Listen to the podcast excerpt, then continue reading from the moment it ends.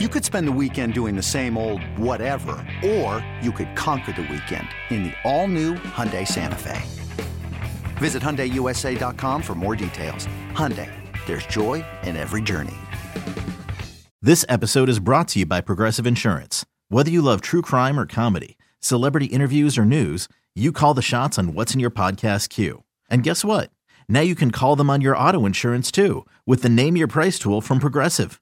It works just the way it sounds. You tell Progressive how much you want to pay for car insurance, and they'll show you coverage options that fit your budget. Get your quote today at Progressive.com to join the over 28 million drivers who trust Progressive. Progressive Casualty Insurance Company and Affiliates. Price and coverage match limited by state law. This is Reception Perception, the show. Now, James Koh and Matt Harmon. All right, we're going to flip it to, well, Calvin Ridley came from the NFC South. We'll stay there in the NFC South, and we'll talk about the Saints here. Obviously, the big storyline for them is the fact that they signed Derek Carr.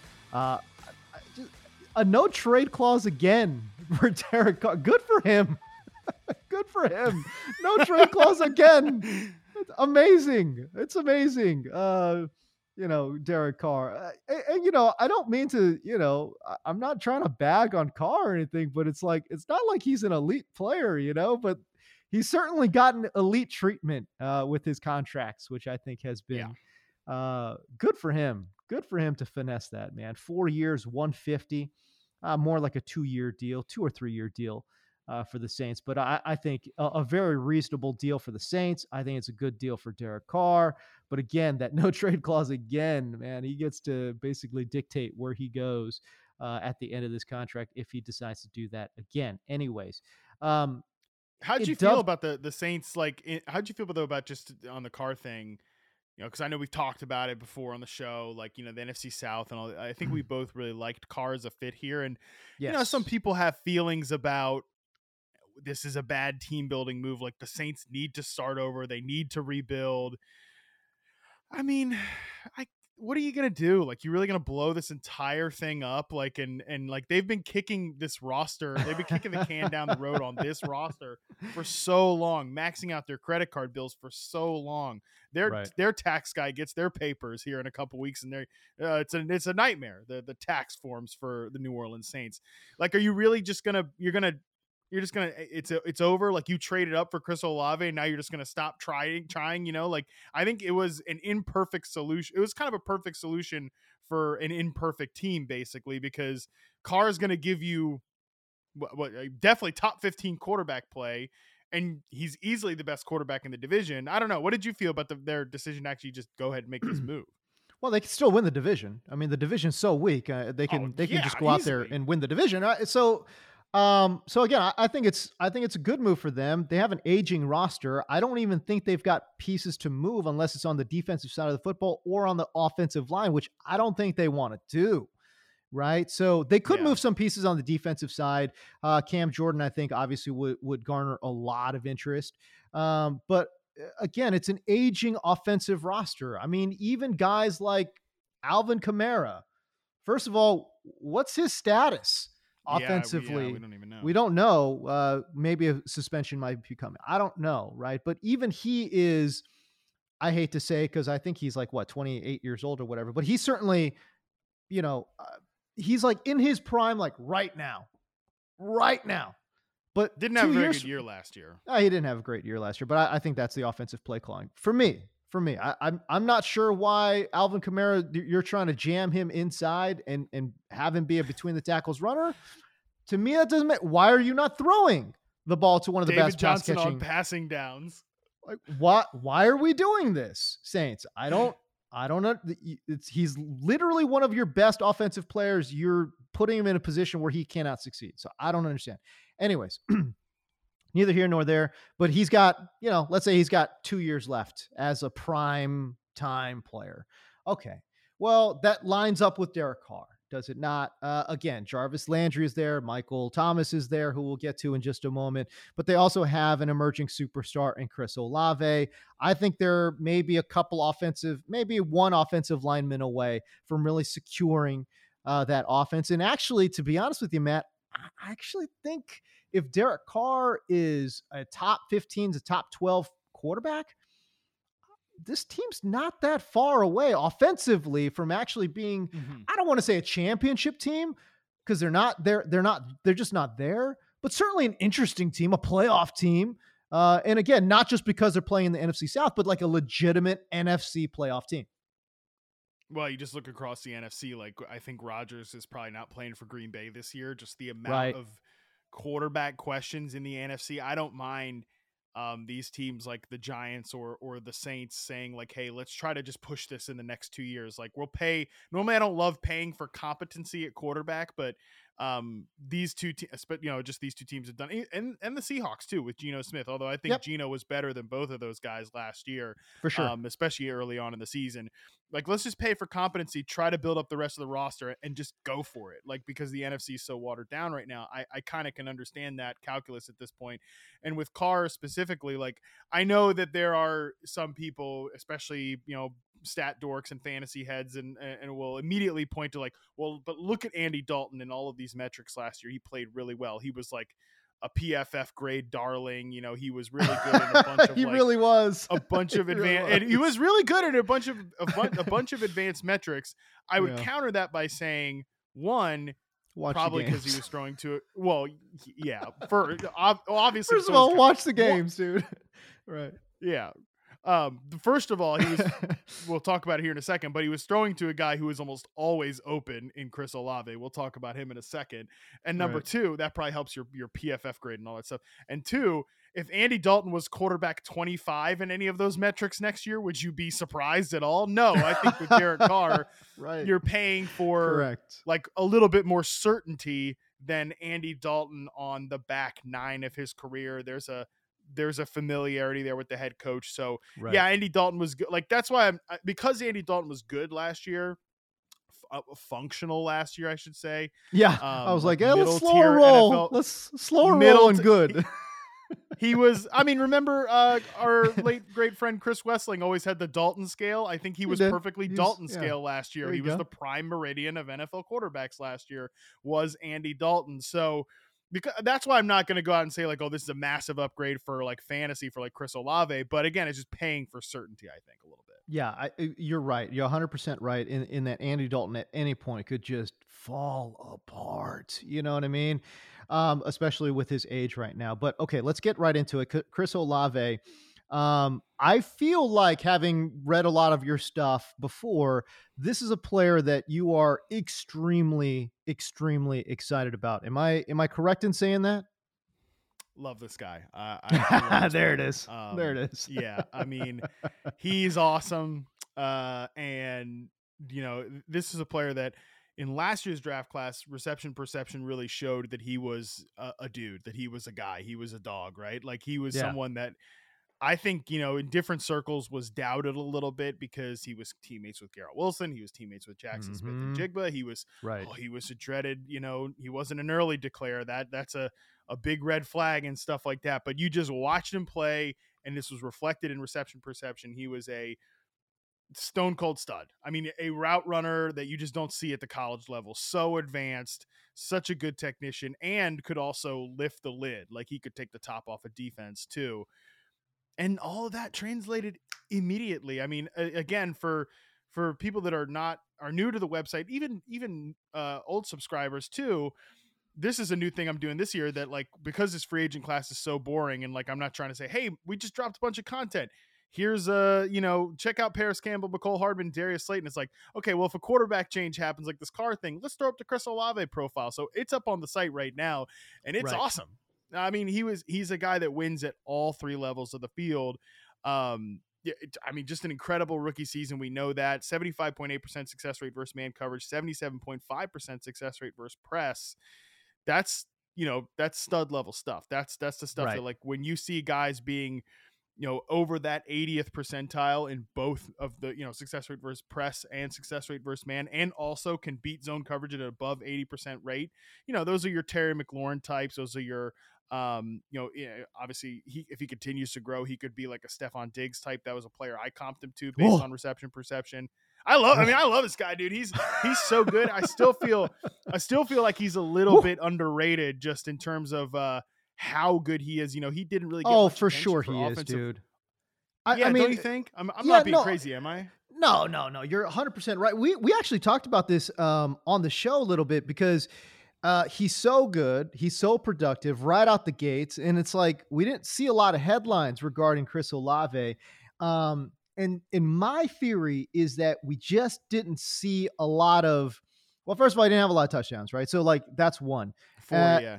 Yeah, and so, and the other one is I just, what is like that signature catch that Olave had? I don't think he had a lot of those, oh, wow moments, you know, like George Pickens is on the literal opposite end of the spectrum. You know, it's like, didn't make a lot of plays, but when he made plays, like half of them were like, oh my God, like, geez, what a catch from Pickens. Right. And I think Olave fits more into that. Just like, dude, the guy's just so open. He doesn't have to make those catches, if that makes any sense. Yes. And I think that kind of sort of, you're right. Like, why didn't he get more love for, like, you know, AP Rookie of the Year or whatever it was? He probably should have, right? So, like, he was so productive, for God's sakes. I mean, the dude had over 1,000 yards as a rookie. I mean, come on, dude. Like, the guy was amazing. Yeah. He was great.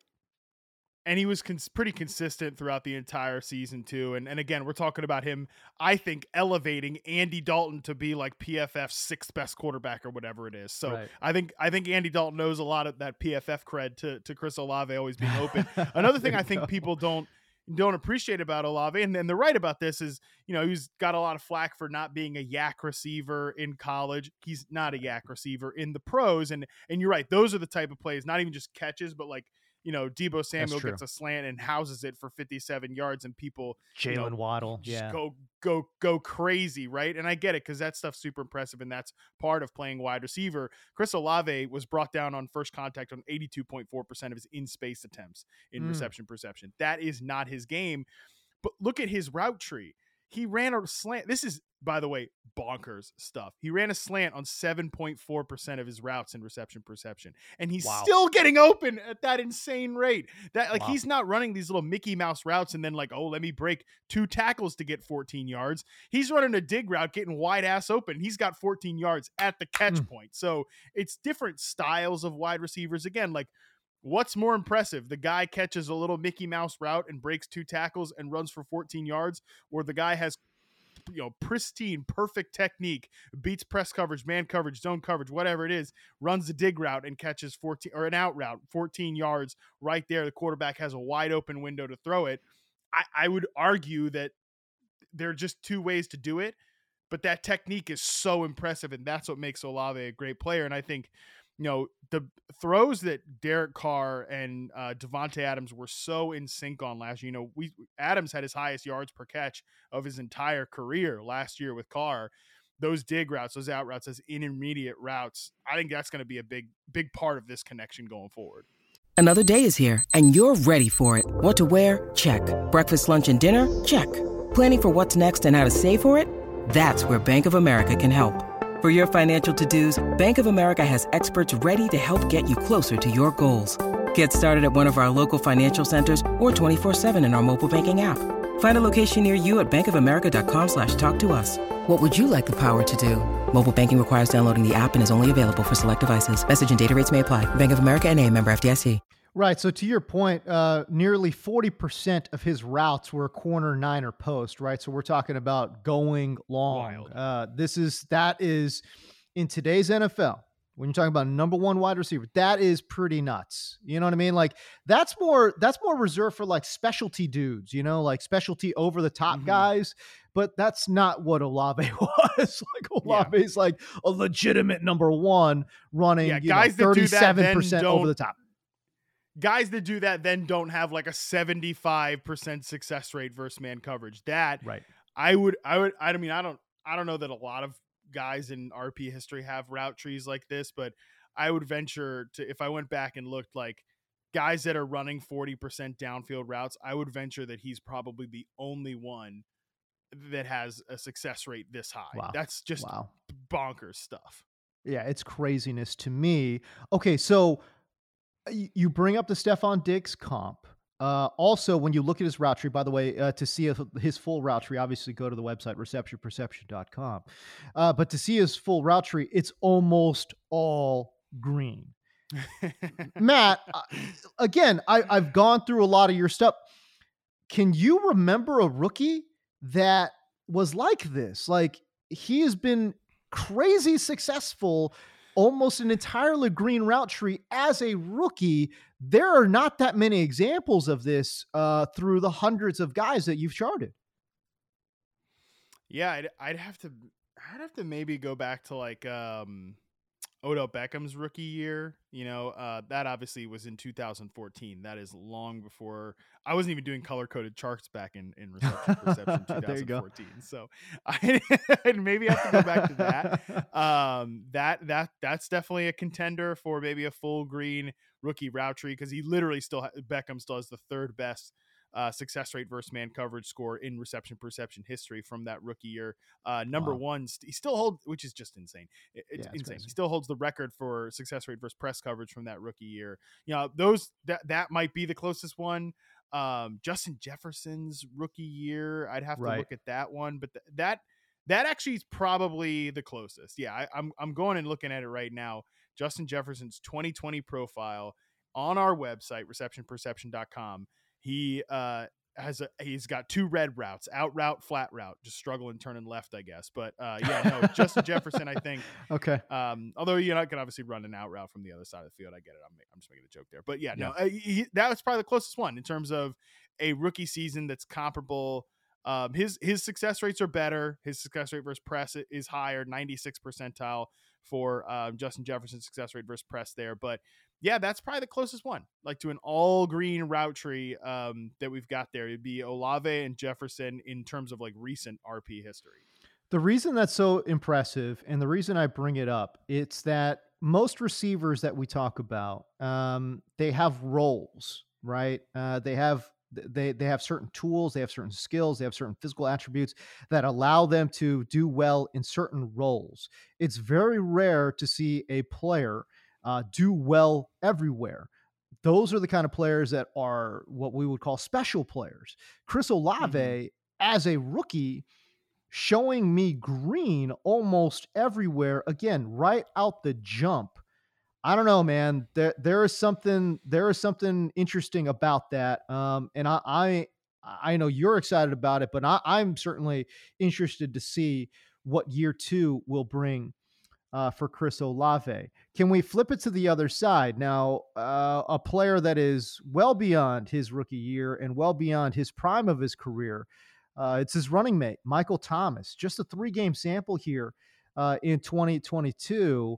But boy, it's not looking great for the once great Michael Thomas. Funny, Michael Thomas, you know, he was a guy that we did an in-season tracking profile on this year. Yeah. And so when I was like, you know what, he might get cut.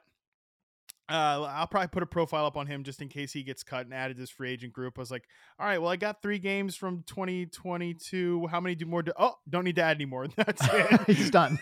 He's done. Right. He's done at 3 games. So to be fair, 3 games is such a small sample. You know, normal Reception Perception samples are 8 games. I mentioned, like, let's have a caveat for Calvin Ridley earlier in the show on 5 games. 3 is nothing. But in those 3 games, I definitely think we saw a declining player. Like, to be fair for Michael Thomas, like, I just mentioned Odell Beckham was up there in the third best success rate versus man coverage score of all time. Number 2 is actually Michael Thomas in 2018, the year prior to his record breaking campaign. You know, this is a guy like 89%. He was 6th best in success rate versus zone coverage all time. Like, this was one of the best separators that we've seen play recently. 2022. A year and a half basically away from football, a full year away. 2020 was even an injury-wrecked season. Right. Not so much. Now he's like 34th percentile success rate versus man, 17th percentile success rate versus zone. Still pretty good press coverage scores, and he was running like more downfield routes, only 15.5% slant route rate in 2022, but still could get open on those slant routes, the flat routes. But yeah, pretty much anything in that like intermediate area, he was really just more of a contested catch threat, which is, to be fair, He was a really great contested catch receiver. He saw a contested target on 39% of his looks from weeks 1 to 3 and caught 88.9% of those targets. So that's wild, which is wild. That's good.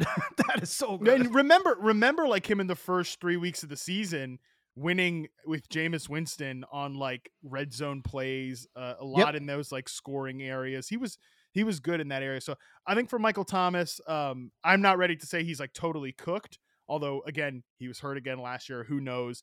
I think if the Saints keep him around, it will be because they want him as a complementary player, a guy to win in the red zone, a guy to almost be sort of like what people thought Michael Thomas was going to be coming into the pro game. Short routes, slant flat, contested plays, maybe some more big slot stuff, because really right now they have Chris Olave and Rashid Shaheed, who I liked the flashes from Shaheed in his reception perception sample. Same. But those are small guys. Olave's skinny, Shaheed's tiny. Thomas would, I think, give them a little more size if they decided to keep him around. I'm so interested in Shaheed, man. I watched this guy play. He makes good plays, dude. I like this dude.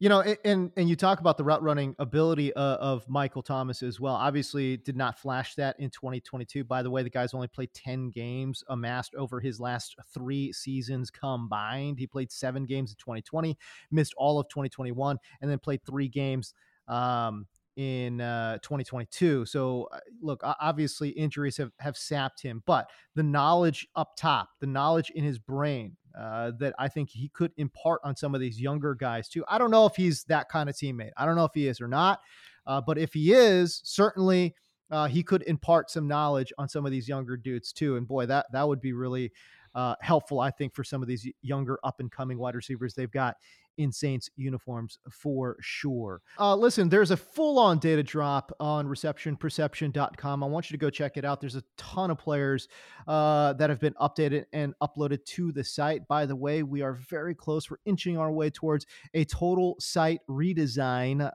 and it's kind of sort of we're soft launching that pretty soon here, I want to say, in the next week or two. We should hopefully see some movement there, but that's pretty exciting stuff, obviously. But again, we hit on some guys here, but listen, there is a bunch more on the website, and we're going to be getting into that in next week's podcast as well, where Matt, I would imagine, is also going to have some combine takes, and some of these incoming rookie dudes will have some data on them as well, and we'll pick, of course, Matt's brain on all those guys. Can they run a little bit faster for me though? That would be nice. I'm sure you were just like, this is your worst combine ever. These guys are slow. Oh man, these guys are slow. The running backs are running faster than these wide receivers, man. Like, what's going on here? I don't get it. Jackson Smith and Jigba just like, I'm not running a 40. No thanks, James Koh. So yeah. I mean, how am I supposed to base my takes on a non-40 wide receiver? Like, what's happening? I can't do it. We have a website for that. We do have a website for that, by the way, receptionperception.com. But yeah, we're going to get into some of those combine takes, get into obviously news of the day and some more of these guys that we've charted as well on next week's episode. But if you guys would like and subscribe to the show, that would be very much appreciated. For Matt Harmon, I'm James Koh. See ya.